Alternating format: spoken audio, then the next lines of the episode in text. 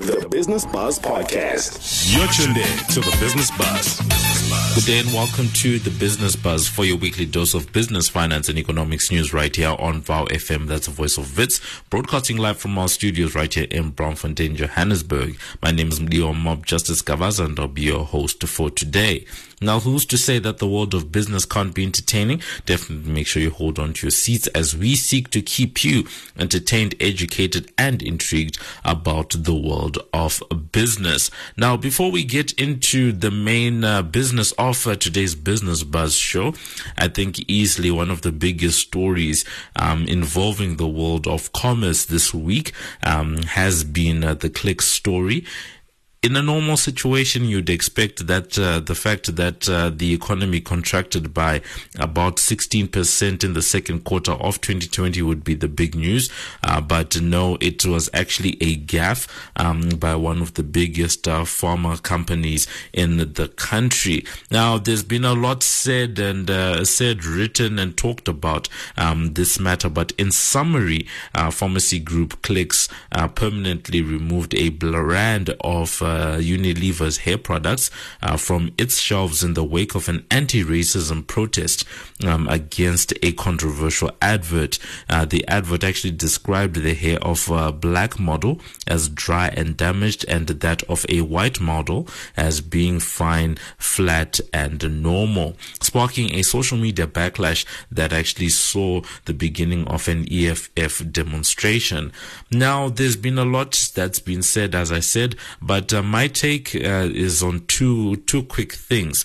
Um, the first one is just. Uh, the more that some of these events um, happen and occur, we're seeing a lot of companies getting into trouble over a lot of these issues internationally and locally. People uh, you know, will think about uh, the way that uh, brands, you know, actually position themselves. One of the big things and big trends that we're likely to see continuing and possibly extending further is just the fact that, firstly, uh, corporate social responsibility, which has traditionally been the reserve of uh, making charitable donations and, you know, things like that, that now, you know, your CSI or CSR is actually extending beyond um, just your charitable contributions that being a uh, that being um, a socially responsible citizen, corporate citizen, sorry, also has to do with how you're marketing yourself, positioning your brand, talking to your customers, and actually respond um, to crises as they happened. The second big thing to note is just how much of a mess has actually occurred. But more than anything else, what's more concerning is the fact that a group of educated men and women across two really big companies in South Africa sat down, came up with this advert. It went through so many processes because in large companies there are a lot of checks and balances, and people decided on both sides and that this was a good thing before it actually became um, the mess that it is now. And I think a lot more just needs to be done within companies to give people voices and to actually vet um, some of these things before they go out. So that's just a quick take just around uh, what has easily been one of the biggest um, issues uh, during this week. Uh, but sort of uh, sticking around the issue of you know how you represent yourself um, on social media and online. Um, in today's show, we're going to be talking about how people are actually representing themselves within a corporate environment and how much control um, companies might have over communications of staff and what type of laws are being made just around um, an increasingly digital economy and more and more digital communication that's going on out there.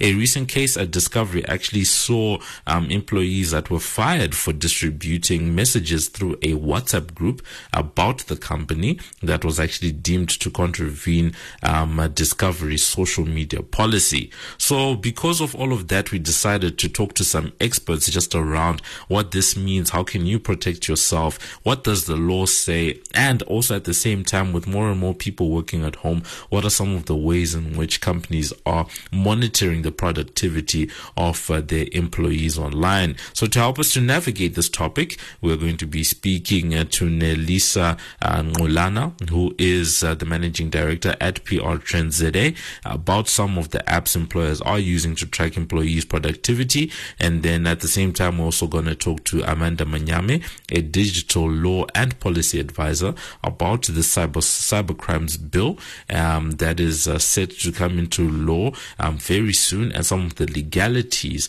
of uh, expressing yourself online within a corporate context. Also coming up, we're going to be getting into the business wrap. That's a part of the show where we give you a roundup of the week's top trending business and economics news, and then we're also be going to be getting into the Buffalo Index where we tell you the state of your 100 rand. Now, remember that you can keep in touch with us on social media. Uh, we are VOW FM, that's Voice of Wits. Uh, on Facebook, you can also find our other Facebook page that is the Wits Radio Academy. On Twitter, we're hashtag uh, Business Buzz, and our handle is at VowFM. You can also stream the station live on vowfm.co.za, and remember that podcasts of the Business Buzz show are available on wits.journalism.co.za. So that's how the show is looking like. Definitely make sure you don't turn that dial. Coming up next, we're going to be getting into the business wrap. Business Wrap with Ken Swetman. In our business wrap, we give you some insight into the week's top trending business and economics news. And to help us to unpack what's been going on this week, um, it's been uh, quite busy out there. We are joined by our financial expert, Ken Swettenham, on the hand. Uh, Ken, greetings to you. What are you keeping, uh, what have you been keeping an eye on this week? Well, certainly uh, the, the, biggest news story of this week has been the second quarter GDP figures, uh, basically South Africa's growth figures, which came out. And, um, well, the, the, the, news was bad, and we expected it to be bad. When the country's been in lockdown for most of the second quarter and very little economic activity, we knew there would be a sharp uh, retraction. And there was indeed. The South African economy lost 16.4% during the second quarter alone. And uh, that's the biggest drop in the South African economy since the Great Depression um, back in, in the early 1930s, almost 100 years ago. So, yes, it was bad, bad news indeed. Um, the only good news, I suppose, coming out of that is that uh, we would expect the third quarter to improve because the economy is moving again. But the only sector of the economy that actually grew during the second quarter was agriculture. And uh, that was simply because agriculture were able to continue operating during during the lockdown from April, May, and June. Every other sector of the economy lost money to a greater or lesser extent, with sectors like construction down over 90%. So, really, it's, it, it wasn't good news figures at all for our economy. Yeah. Um, I think one of the things that our listeners might benefit from is to understand from you um, what the difference is between um, the 16% de- uh, decline or the contraction that you just spoke about versus um, the 51% um, contraction that is being quoted in other parts of the media where they're saying that it's been annualized. Is there a difference between these numbers? Well, it, it's just using the same numbers in different contexts, basically. 16.4% was a quarterly decline, not an annual decline, and that works out if we if we take out what happened in the in the first quarter as well. On that sort of trajectory, then the economy would decline by over 50%, as you point out, if that continues for the rest of the year, and that would be the annual figure. Now, there's no way, in my opinion, that we're going to have an economy decline by 51%. It was just people making the figures look worse than, than they already are, in my opinion. I, I do expect, obviously, uh, a, quite a sharp increase in the growth rate for the third quarter as we've moved down into lower lockdown levels. And hopefully in the fourth quarter, there is talk of even going down to lockdown level one in the next week or two. And if that happens, the fourth quarter should improve as well. Um, there's no doubt that, that, that, 2020 is going to be a horrific year for our economy. Um, most uh, economists are predicting a, a, contraction over the annual rate between 7 and 10%, which is, for an economy like ours, is absolutely devastating in any case. And that's certainly what we're looking at for the year. and um, you know, the news isn't good no matter which way you look at it, even though there are going to be economic improvements coming through now in the in the third and fourth quarters. And then I think the other the other interesting one uh, for me is just I guess appreciating um, the reality versus what what's actually on the ground. Did you think that um, the 16% was going to be, you know, that uh, well, that it was going to be that high? Um, because just talking to other economists and just people in the fraternity, um, some people were you know, um, estimating that it was a 10% contraction for that particular quarter, others at 15. Um, so for you, was it, was it uh, that much of a shock? Well, to be honest with you, not really. Uh, it may, might have been a little higher than, than most people expected, but not a, lot higher. As, you, as you've already mentioned, figures of 10 or 15 percent. It was a very difficult one to predict because, quite simply, you've got to keep in mind most of us alive today in today's economy were not alive back in 1931. So we've never experienced this sort of economy or this sort the, the sort of fundamentals making up this economy. So it was extremely difficult to predict exactly how much the losses were going to be. And, and as you correctly pointed out, the, the figures being bandied about were anything from 10 to 15 percent for the quarter. It, it came in slightly higher than that, but it's not a, not a total shock. We, we knew it was going to be bad, and we knew that as an economy we're going to take some pain, and that's exactly what happened. And then I guess on the last point, um, what other data points have you also been, I guess, keeping up with?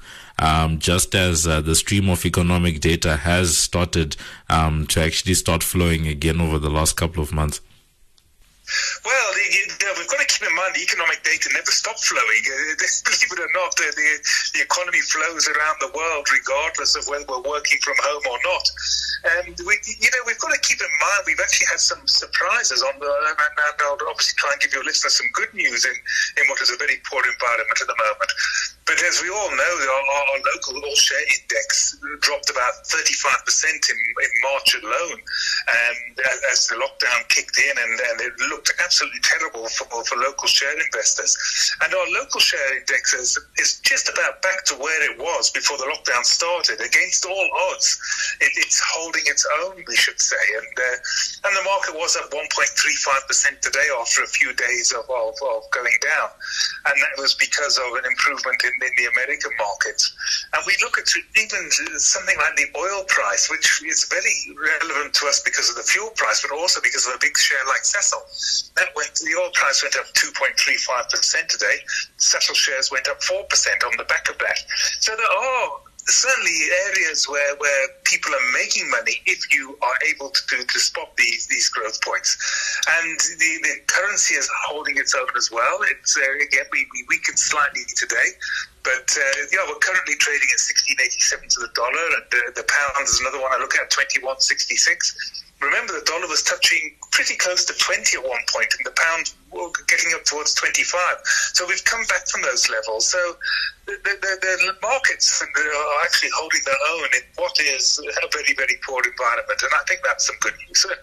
So you heard it that there, there is some good news, particularly around what's going on um, in the markets with the all share index together with some of the recovery um, that's happened in the rand. That's been us with uh, Ken Swettenham, our financial expert, giving us a roundup of the week's um, top economics news. The big story at the moment is um, that contraction for the second quarter of uh, 2020 um, in uh, South Africa, 16% contraction, uh, 51% uh, on an annualized basis. And uh, he was just explaining to us what the difference is um, between uh, the 16% and the other uh, figure that is uh, being uh, floated around. Also, talking to us about what it might mean going forward as we expect a bit of a recovery and much better, much better GDP figures when we now report um, the third and the fourth quarter. So that's been it on the other side of this. We continue with the show. Keep it locked. This is the Business Buzz. Business Wrap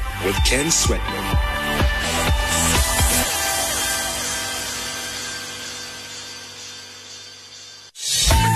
Index on the Business Buzz. Since we are talking about uh, what it means to express yourself online within uh, the business settings and the like, uh, we decided to go online to talk about um, the new cybercrimes bill. You know, companies and businesses may need to have a specialist on hand that can actually help them to craft and enforce, uh, and enforce policy around how they operate digitally, how people within an organization communicate digitally, and how the company itself itself um, communicates with the rest of the world. So a social media manager d- becomes a very important uh, element to have, a de- important skill and uh, expertise to have in a company. And uh, looking at uh, the average um, social media marketing manager's salary um, across South Africa, we are coming in at around 125 buffaloes. Uh, that's 12,500 rand per month or 150,000 rand a year.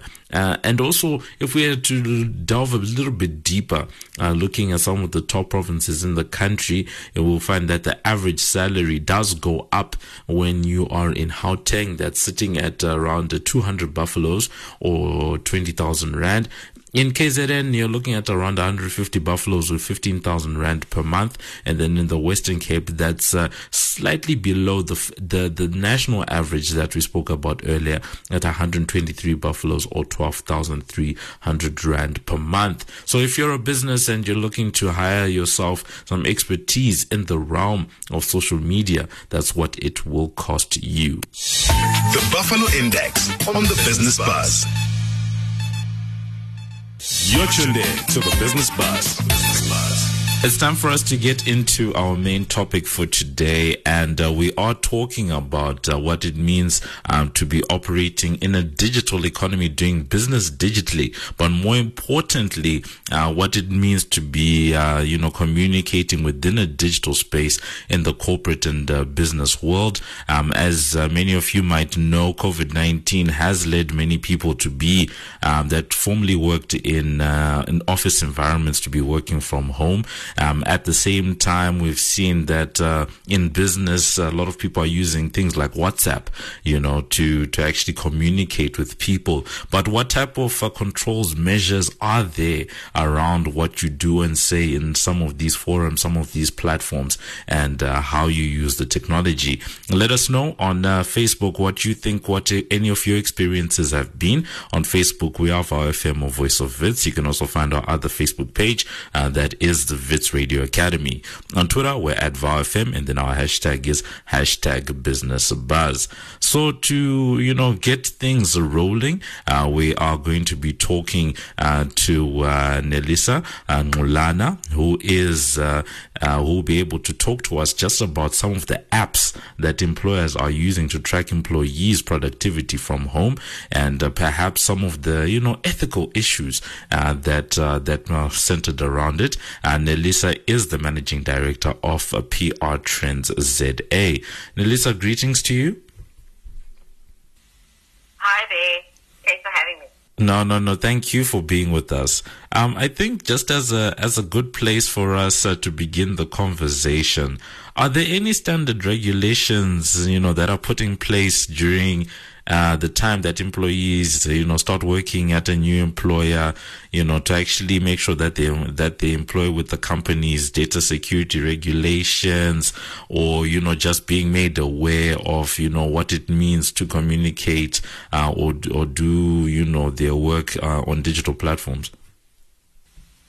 I think the general employment contracts uh, still apply according to the basic uh, conditions of employment act, but with um, with that usually comes with company policies in the onboarding process, as in your orientation into a company. Uh, the major difference now would be the fact that obviously some people uh, come on board uh, working from home instead of going to a physical building to carry out their job. So obviously the employment contract would uh, specify these things and then also to the company's IT policies with regards to any equipment a person might have or whatever uh, company um, information that a person might need to uh, access remotely um, in order to do their work. And then, you know, one of the things that we're really, you know, focusing on um, is this issue of a cyber crimes bill um, that uh, is meant to come into law soon. Um, commonly in a workplace, what are some of the common cyber crimes that employees uh, tend to tend to actually commit in companies? And is it really that deep? yeah, no, it is that deep.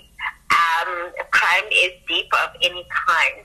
So um, things like, I mean, some things that people might not be aware of would be things like sharing customer data um, without uh, the necessary approvals uh, within the company. As we know that uh, customers' information is protected uh, by the personal, by the Protection of Personal Information Act. Um, you know, situations where a person, for example, misrepresents themselves um, and acts on behalf of the company of their employer without getting the necessary approvals or just good old plain fraud right? Uh, where people either steal money or in kind um, things from customers and um, and from employers. So obviously, if it's fraud, that is treated as uh, you know as the normal criminal procedures. Uh, you know, a case will be reported, etc., and those processes will follow. So things like sharing um, uh, customer data, obviously internally there would be investigations in order to see what security breaches have been uh, kind of breached. I mean, we've seen that with the recent Experian uh, data breach, where somebody simply asked for customer data and um, and immediately they got it.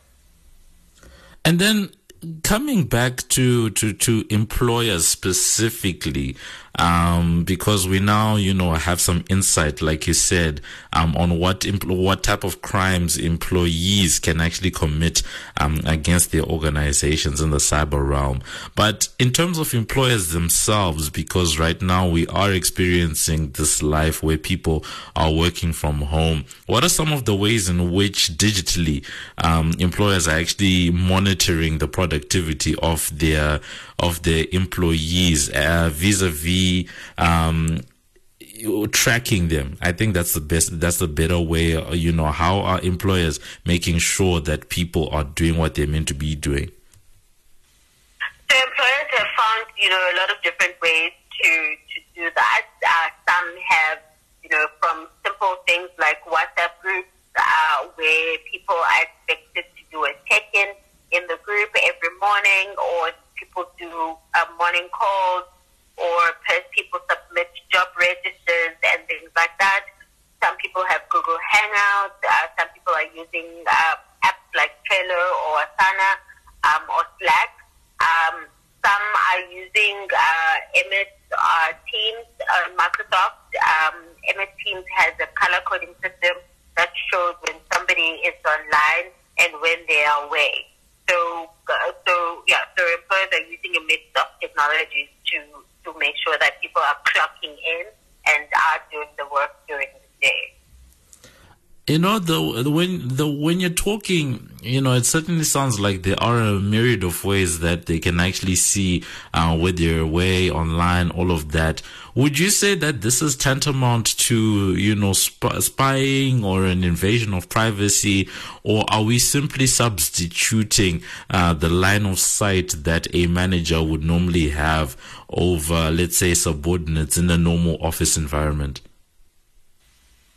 Yes, so, um, you know, uh, in terms of security, I mean, when you use a company uh, equipment um, to access the internet, your social media, or even your uh, your personal emails, um, uh, you know, you can't. The expectation of privacy is limited there because you are using someone else's equipment and their data. So, um, you know, the general line of march is that people need to be cautious when they use uh, their employer's equipment for personal things. Some employers you say you can't use your laptop um, to access, you know, personal uh, websites. Some employers even uh, don't allow access to certain websites, you know, certain like you know your, your social media pages, etc. But employers should notify employees when they are obviously tracking your internet and monitoring your internet so that um, you, you also know and they're not basically like spying on you. But um, there are certain pieces of monitoring software that employers can use to see everything you do on your on your, on, on your laptop or phone. Um, even if you do delete files and clear your browser history, it does not mean that uh, your internet activity can't be tracked. Now, Nelisa, it really does sound as if um, for the people that might be listening and now really, you know, introspecting about how they've been using um, some of their work laptops, and in some cases, we've heard of um, employees who've had their entire workstations moved to their houses, and now they're actually thinking to themselves about, um, you know, all the things that they've been doing on those machines, when does it actually become a danger? Um, does it become a danger just on an ongoing basis, or um, would employees rather protect themselves in a situation where maybe you know you're caught wanting, and then it does trigger some type of investigation into what you've been using your machines for? Yeah, so I think the, I mean, the general rule is that you, a person needs to understand the company's IT policy. They need to understand the social media policy as well as the expected code of conduct so that you know what is acceptable and what is not. So, for example, you know that you are allowed to go, you can go to social media and social media sites and when you can do that and if you can use your um, your devices, your company issued devices for um, for for personal use. Some employers do allow it, some don't, based obviously on, on, on the rules that they've set. So it's important to understand um, your company's um, policies around uh, any any equipment that you have or any software that you are using um, to do, that you need to use in order to do your job. And beyond that, because um, I can definitely understand what you're saying, you know, when you are using company resources, um, there's there are certain policies that guide the, that usage and all that. But within the personal realm, you know, how much control or jurisdiction do companies have over the ways in which um, employees actually, you know, communicate? Uh, because if I'm on my personal phone and I'm in a WhatsApp group and, you know, we're saying all these things, how much, you know, say does a company have over that type of communication or um, what a person is posting on their personal social media pages? So, like I say, so for example, I mean, it depends on what you agree with with your employer. So, remember, your employer is not just going to impose things or, um, you know, try and catch you out um, when you are doing things. Um, it's important to understand, uh, you know, what productivity measures are there. So, for example, some employers would go as far as installing software that would count keystrokes to track the website you're visiting and actually take screenshots to keep tabs on what is on your computer screen at one time. So that's kind of like quite heavy, um, kind of um, invasive almost uh, type of management. Others don't. They just expect you to to um, to drop in. So it's important to know uh, what um, what is allowed in your company, as in what you signed for and that agreed to, uh, you know, what you agreed to um, to adhere to before. Because most of the time, many of these things, you know, you'll find a person post something on social media and then they get into trouble uh, with their employer. It's not something new. It's always there in writing somewhere. So people need to know if I'm going to be on social media, I like being on social media. I need to understand where does my personal begin and where and end, and where does my employer um, and my job begin and end. And then I guess on a last point, what advice would you have both for, um, on the one side, employees and, uh, and employers, um, on the other side, because you've already given us a lot of, um, a lot of ways in which people can just be made aware. But in, but in terms of just making sure that um, you stay safe on both sides, as an, as an employer, making sure that your employees are actually doing their work, but at the same time, you're not, uh, you're just making sure that you don't become um, like, like a police state, um, like a mini police state, and at the same time, as an employee, making sure that um, you just stay on the right side of things. Yeah, but I think um, working virtually has obviously brought in new dynamics in terms of how we work. Um, from the fact, the expectation that uh, you know people need to work certain hours. Uh, a lot of the time, uh, working hours have become so flexible. Um, so employers and employees need to make sure that there's a clear arrangement around working times break times, as well as obviously understanding that working alone in isolation can lead to, you know, anxiety, uh, people feeling down, people feeling lonely. So employers need to also make sure that, you know, they kick in um, programs that will kind of still encourage um, staff morale and encourage, uh, you know, connectivity between staff beyond um, just. So that's been us. Uh, we're with uh, Nelisa uh, who is uh, the managing director at PR Trends ZA and also the founder of uh, Coding Mamas. And she was just giving us uh, some insights into what it means to work digitally. And increasingly, because of the lockdowns, a lot of people are working, you know, more remotely and just giving us some guidelines around what it means to do that and also what type of policy policies uh, companies tend to have just around communications, um, IT, the equipment that you use, and just making sure that you stay on the right side of things. Because um, if you go against your company's policies, sometimes it's very hard um, to walk back from uh, something like that. And she just started off by telling us that yes, uh, there are a number of cyber crimes that are committed by employees, you know, sharing of uh, unauthorized data such as customer data, um, in an unauthorized manner, and it is that deep. Any crime is that deep. So that's been it. On the other side of this, we continue with the show. Keep it locked. This is the Business Buzz. You're tuned in to the Business Buzz.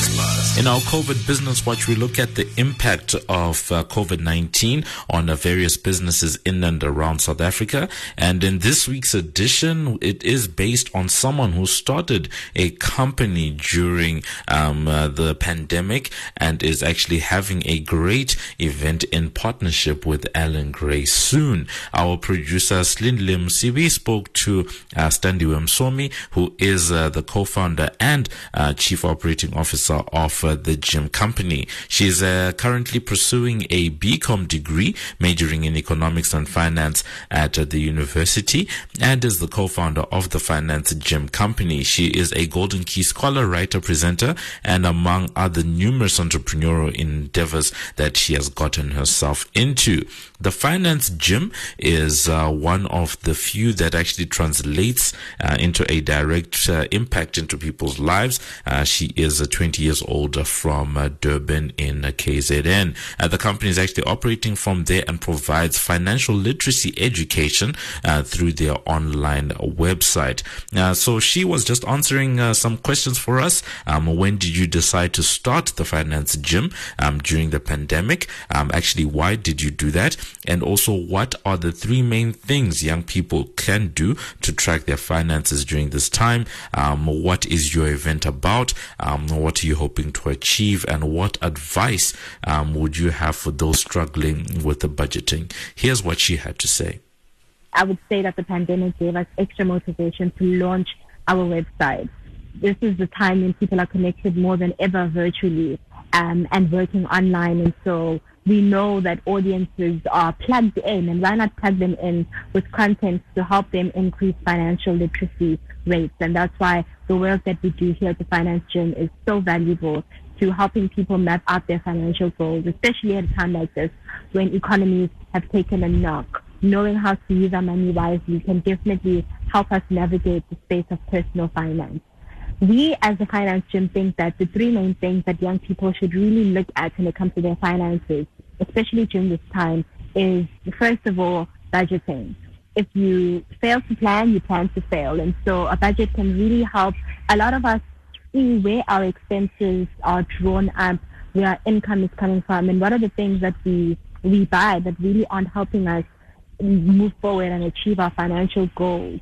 The extra coffee that you buy at Starbucks that isn't necessary could really be a penny that you put into investing in your business or investing um, in capital markets or debt securities. And so that's why we believe that budgeting is a skill that we all need to cultivate. During this time, we hear every day on the news that a company has retrenched a plethora of workers and unemployment rates have skyrocketed. And in the midst of all of the economic battles that we face, it's important for us to become creative about how we generate extra income. If you have skill or a love, how you can capitalize on that and start your own bakery. Um, if you are good at developing apps and good at technology, how can you help companies that are now looking to pivot their businesses to operate online? Being creative and innovative about developing multiple streams of income is so imperative to survive in such a fickle economy and in such volatile times that we live in. And then thirdly, young people should really look at um, how they set financial goals for themselves.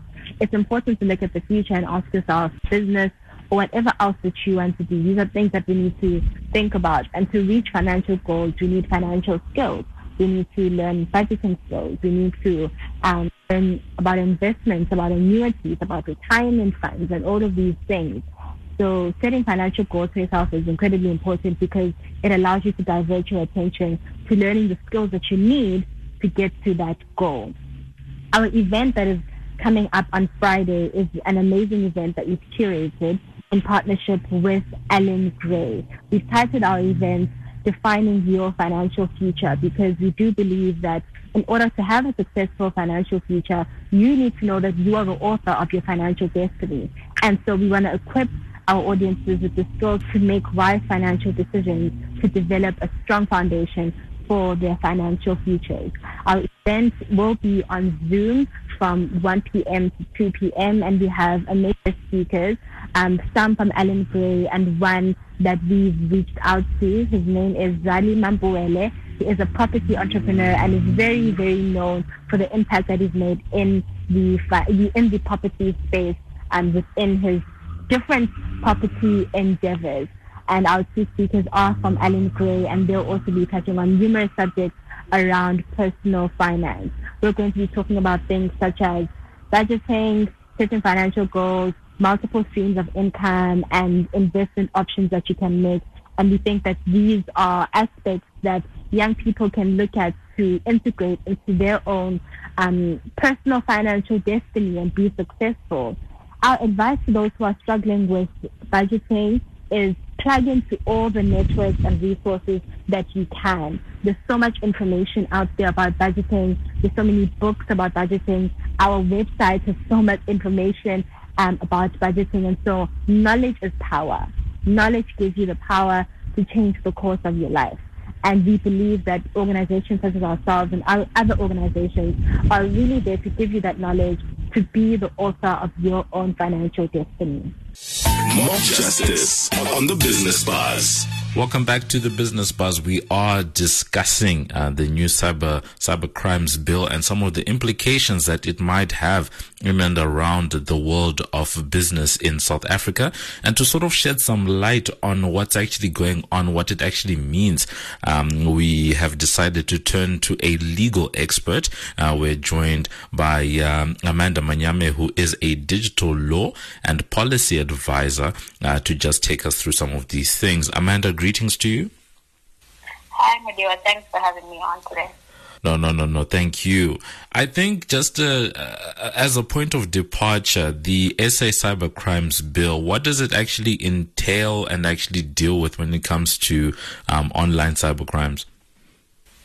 Uh, okay, so what the bill does is because we've now gone to a point where a lot of the crimes are physical, now they are online. This bill makes a number of the of the crimes that you would have usually physically be, being done online. Now they become crimes in in terms of the bill. So some of the new crimes or new offences that you have in terms of this bill would be cyber fraud, cyber forgery, cyber utterances, cyber extortion, um, and uh, other types of malicious communications, as the bill calls them. So these will be communications that are calling for, for, for violence or damage to property or violence against other people. Or um, and the big one would be the messages which uh, are spreading what you would call revenge porn or an intimate image that mm. was shared with you. Yeah. And then I guess on that front, in terms of it actually becoming law, um, how far are we, do you think, from actually um, getting it in? Because um, it is still a bill, which means there's a, there, there, are probably processes that still need to be done to actually get it um, enacted. So now it has been signed off by the National Council of Provinces, which was the final step for this bill. It has been sent to the president, and the president now has to assent to the bill. That is, he has to give his thumbs up, essentially, and sign the bill to become an act. And then he will give a date for when this act or this bill will now become law. So I can't give you a, a timeline. Um, as, as we all know, we had POPI, which has which was an act from 2013 and only came into effect this year in July. So it could be any day now, or it could be a few years from now. But hopefully, it's soon because the only step left is president has to give his thumbs up and sign it into law. Um, actually, I, I, like the fact that you've just uh, brought up uh, POPI. Um, do you see, uh, do you see the country sort of going down this path of enacting more and more I guess, digital related uh, laws um, as time goes by because, um, you know, when it comes to, you know, POPI and privacy and all of that, it took us a while to, to get to that point. But now there's also a cyber crimes law, you know, hopefully that will come into effect soon. Um, do you think we are likely to then see more bills being proposed on the digital front? I, I would hope so we, we definitely should. Um, working within the digital law space, I do think we need more policy that allow us to be able to use the, the tech that we have now. So you, you have an instance where everyone in the country is using a lot of these apps, a lot of the smart devices, um, but then there aren't really laws that deal with some of the instances that you come across as you use your smartphone, your smart device, your, your laptop, as you send a WhatsApp message. Sometimes there aren't any laws that deal with that. So we definitely do need more laws, and I think we are going to that point where we need laws that will deal with the fact that some industries are now interlinked where you look at fintech. So you do need a law that now transcends between the normal um, banking into more of the technical aspect of it. You also have health tech, uh, whereby you might put your health data into an app, and that is not necessarily a doctor. So you would have to deal with that from a legal perspective. So I def- I think we we will definitely going to where we get more laws. Um, and if it takes a long time, it is laws that we do need in the in the foreseeable future. And related to that, uh, because you are talking about, uh, you know, our lives are becoming increasingly digital and there are a lot of uh, over- overlaps that are happening, new forms of communication, such as, um, you know, social media and um, the conversions or convergence, sorry, of different technologies like banking and technology that you're talking about. But another interesting one um, on the social media or communications front is what people are sending to each other on WhatsApp.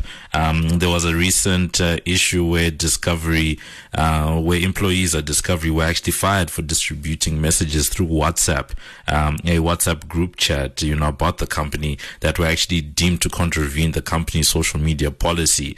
So from that point of view, what kind of relationship do you think actually exists between um, the company's social media policy, the cyber crimes bill or any other um, laws that may be applicable? Uh, that's actually a very interesting example because if you look at that the discovery case, um, and I'm only purely basing this off of newspaper reports, because uh, it hasn't necessarily stayed as a CCMA, so we don't have a record of what exactly transpired.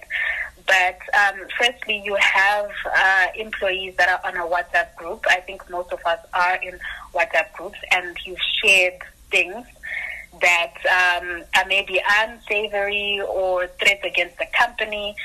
And when these things were shared, one, one of the people in the group, who's an employee, then shared this information with Discovery. And so they were a whistleblower, and they did this purportedly in, in terms of the Protected Disclosures Act. So already here, what they have shared is protected. And it was done so in terms of the law. And they, they did this purely because um, some of the messages being shared were threats. And the Cyber Crimes Bill, when it becomes an act, does deal with uh, threats against uh, damage to property or to persons. And these were damage to, I, I, believe it was damage to, to property at discovery as well as to defame the discovery. Um, so although it, it, it is a company that has a reputation to up, up, uphold. So what then happens is companies end up having what they call communications policies or social media policies that deal with, with communications between employees and the company and employees on their social media platforms as well as in, in the WhatsApp groups. So the, the reason they do this is to protect the company itself. Um, and this usually goes beyond you using your company laptop or your company cell phone. So you could have been using it on your private cell phone. But the, the reason they do this is as a company, we don't want to control what you say, but we do need to manage the reputation or any physical damage that might happen to the company. So you do see where the cyber crimes bill comes in here because it does deal with that. It doesn't specifically say an employer can have a social media policy or a communications policy.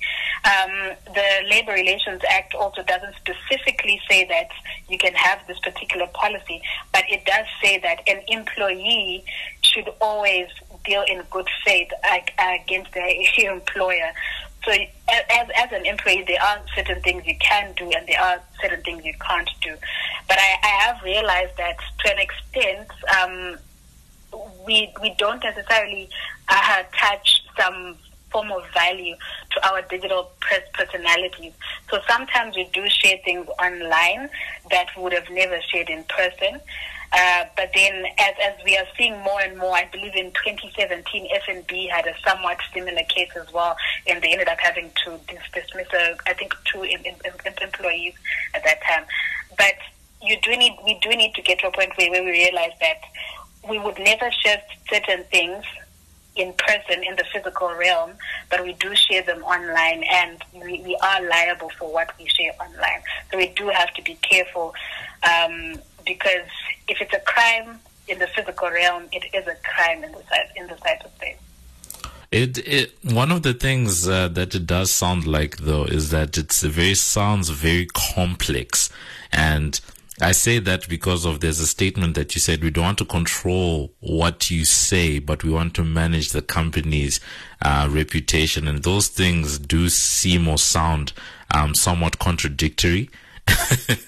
when you when you when you when you look at them on the face. So I guess you know that then begs the question of uh, you know what is actually said in private because I want to draw that parallel between the physical realm and uh, what's a, and what's actually happening, you know, in a digital space. If a if a group of employees decide to sit in the canteen at a at a table, right, and say disparaging things amongst themselves, right, about a company, is that not similar to them saying disparaging things or, you know, things that could hurt the reputation about a company on a WhatsApp group? You know, as in how much, how much, how much, how much control can a company actually have, have over, you know, the lunchtime chats of, um, you know, group of employees sitting around the table? Or is the issue just made extra or more exacerbated by the fact that it is being distributed on a digital channel? Firstly, when you send that data message, that WhatsApp message, that Facebook message, you have proof. So now your this company, your employer now has proof against you. If you sit in a canteen and you have said this and it's possibly not even loud, and I'm sure most of us would just whisper, I'm not happy, I'm not happy about this and that. Um, there's really no proof to that. You haven't done anything. In, in law, at the end of the day, you need to be able to prove it. So I haven't done anything. I'm just not happy about a certain thing that has happened. And in the discovery case, they were quite unhappy.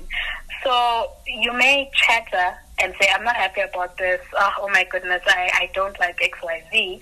But now when you send it in a WhatsApp group and you've sent it as a, as a message now, you are saying these things, and it seems it went beyond simply stating, I'm not happy about the working conditions. It went to, well, let's do XYZ, let's cause damage to, to, to discovery. So the, the moment you start saying that, and more so when there's evidence of you having said that, and then you have another employee who whistleblows and is protected in terms of law, it becomes, firstly, it, it, is, it does sound very complicated because there are certain aspects to it. But um, if you now go to the CCMA or the labor courts, uh, what the Labor Relations Act says is if you're dismissed for misconduct, which is the issue in this case, there are certain things that would need to be proven. So it's it's not as simple. An, an employer has a policy, and you've contravened the policy. There are certain steps that the employer would have to follow, and if the employer is saying that we've dismissed you because this is a gross misconduct on your part, um, they, are certain things that they would also need to prove. Definitely having a thread of messages does not work in your favor. So it is definitely better to go sit in the canteen and, and talk about it instead of creating a WhatsApp group.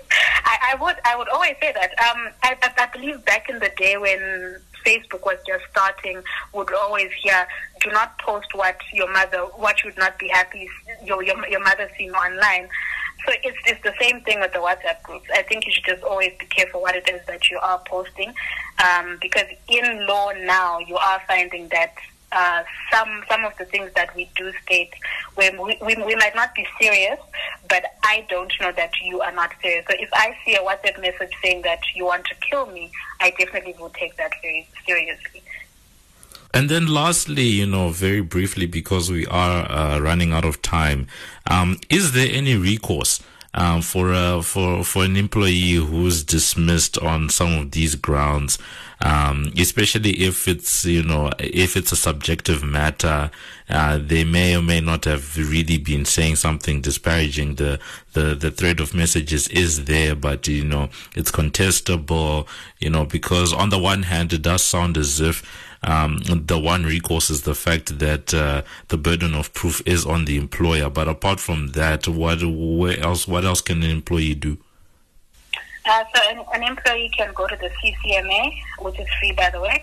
You can go to the labor court, um, but then possibly starting point in this instance for misconduct would be the CCMA. You you lay what's called an unfair dismissal claim, and in in terms of this unfair dismissal claim, firstly, if you are dismissed, there has to be a plausible reason for why you're dismissed.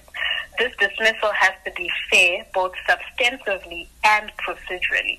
So an employee would have to decide was this substantively fair, as in did I break a rule? Was the rule reasonable and necessary to begin with? And were employees aware of this rule? So if it's not fair, uh, in in in in terms of one of those, then you can definitely take it to the CCMA, and then you also have procedural fairness. So, did they have a disciplinary hearing? Um, if it was serious, did they sit down and try find out uh, why these employees say these things? Like like like you are saying, it might just be a trade off. We were a bit annoyed. Um, text doesn't have tone. It was said in jest and we're just blowing off steam. It wasn't anything serious and all 10 employees uh, state this. Then you would also have to say, well, we didn't even have a disciplinary hearing. So from a procedural standpoint, this wasn't fair. So CCMA, labor courts, and um, the employee is the one that who has the burden at this stage to prove that this dismissal was unfair. So that's been us with uh, Amanda Manyame, who is a digital law and policy advisor, just giving us uh, some insight into uh, the new SA Crimes Bill. Uh, she's um, explaining to us that it's been given all the sign offs um, that it needs, except for one, and it's uh, that is the president's. And now that just depends on um, you know when he gets round to signing it for it it coming into into force, and then also just uh, talking about uh, you know this new realm of uh, social media and digital communication and what type of control uh, companies actually have over what you send and post in WhatsApp groups or on social media. And her advice is just that if you'd rather not have your mother or someone uh, read what you have to say, rather not post these things on social media or in some of these private chat groups. So that's been it uh, on the other side of this. We continue with the show. Keep it locked. This is the Business Buzz. You're tuned in to the Business Buzz. So that's it. We've come to the end of uh, today's show. Thank you to everyone who was listening. Thank you to our guests, uh, Nelisa and Amanda, for sharing their insights with us. My big takeaway is just that if it's something that you would not want your mother, grandmother to see or hear from you in the real world. Rather not post it online or in one of those WhatsApp groups. You can be held liable, especially if you are in a company that has a robust um, social media policy or communications policy on hand. Um, we're going to be, you know, becoming more digital, you know, as time goes on. We, we keep saying this and over the last 10 years, the way that people have embraced digital communications and they've become a mainstay in the way that people um, do business, it really doesn't mean that government, together with private sector and um, public sector players, will be coming up with more robust policies around how they police these things internally. I like what Amanda was saying about that, that we're likely to expect even more policies coming from um, the government and companies to be doing more on that front.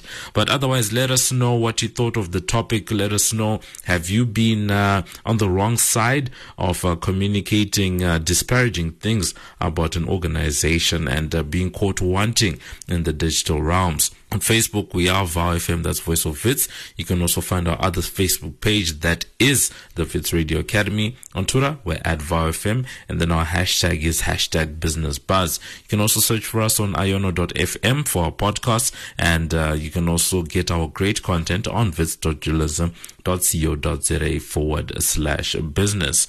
So with that, we've reached the end of tonight's show. Thank you so much to everyone. As I said, thank you to our amazing team. Our technical producer is Kutlano Serame, together with our executive producer Glory Mabuza, our producers Slind Lemsivi, uh, Tando Teba, together with uh, Simbarashe Honde. Don't miss the business buzz same time, same place next week for more insight into the world of business. Don't turn that dial. We've got more great content coming up next on VOW FM. So, from myself, Leo Mob Justice Gabaza, and the rest of the team, it is good afternoon and take care. Mob Justice on the Business Buzz. The Business Buzz Podcast.